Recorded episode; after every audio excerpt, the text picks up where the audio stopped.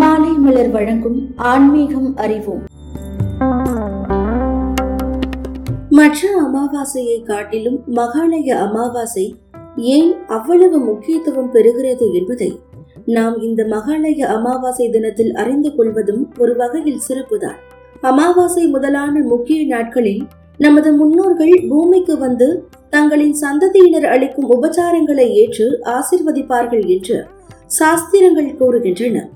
இந்த நாட்களில் சிரத்தையோடு அவர்களை வழிபட்டால் தீர்க்க ஆயுள் புகழ் செல்வம் உடல் ஆரோக்கியம் இன்பம் போன்ற அனைத்தும் கிடைக்கும் என்பது ஐதீகம். மகாலய என்றால் கூட்டாக வருதல் என்பது பொருள். மறைந்த நமது முன்னோர்கள் மொத்தமாக ஒரு சேரக்கூடும் காலமே மகாலயபட்சம் என்று கருதப்படுகிறது.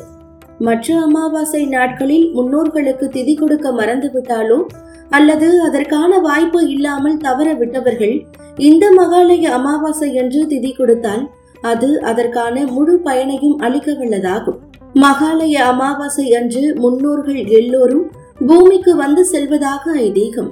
நாம் அவர்களுக்கு அளிக்கும் திதி அவர்கள் செய்த பாவங்களில் இருந்தெல்லாம் விடுவித்து அவர்களை சொர்க்க வாழ்விற்கு கொண்டு செல்லும் என்பது நம்பிக்கை. அன்றைய தினம் ஏதாவது ஒரு புனித நதியில் நீராடுவது தான தர்மங்கள் செய்வது போன்றவற்றை செய்தால் நல்லது. பல தெய்வீக நூல்களில் மகாலய பட்சத்தின் சிறப்புகள் கூறப்பட்டுள்ளன. இதற்கு முந்தைய யுகங்களில் மறைந்த முன்னோரை கண்ணால் காணும் பாக்கியம் மக்களுக்கு கிடைத்திருக்கிறது என்றும் நாம் கலியுகத்தில் வாழ்வதால் அது சாத்தியமில்லாமல் போய்விட்டது என்றும் நம்பப்படுகிறது.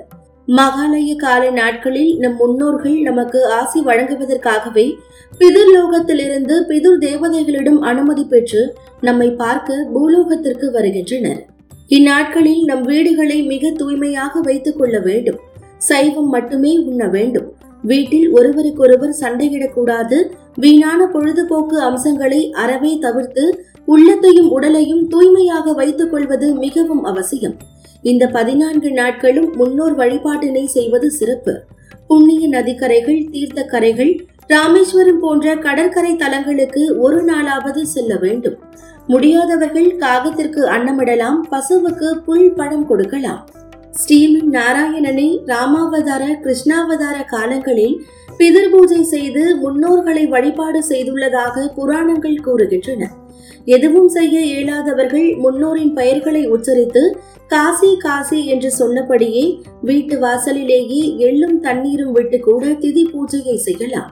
பின்னர் பூஜை அறையில் நம் முன்னோர்களை நினைத்து வழிபாடு செய்ய வேண்டும். இந்த எளிய பூஜை அளவற்ற நன்மைகளை தரக்கூடியது. சாதாரண அமாவாசை தினங்களில் மூன்று தலைமுறை முன்னோருக்கு தர்ப்பணம் கொடுக்கப்படும்.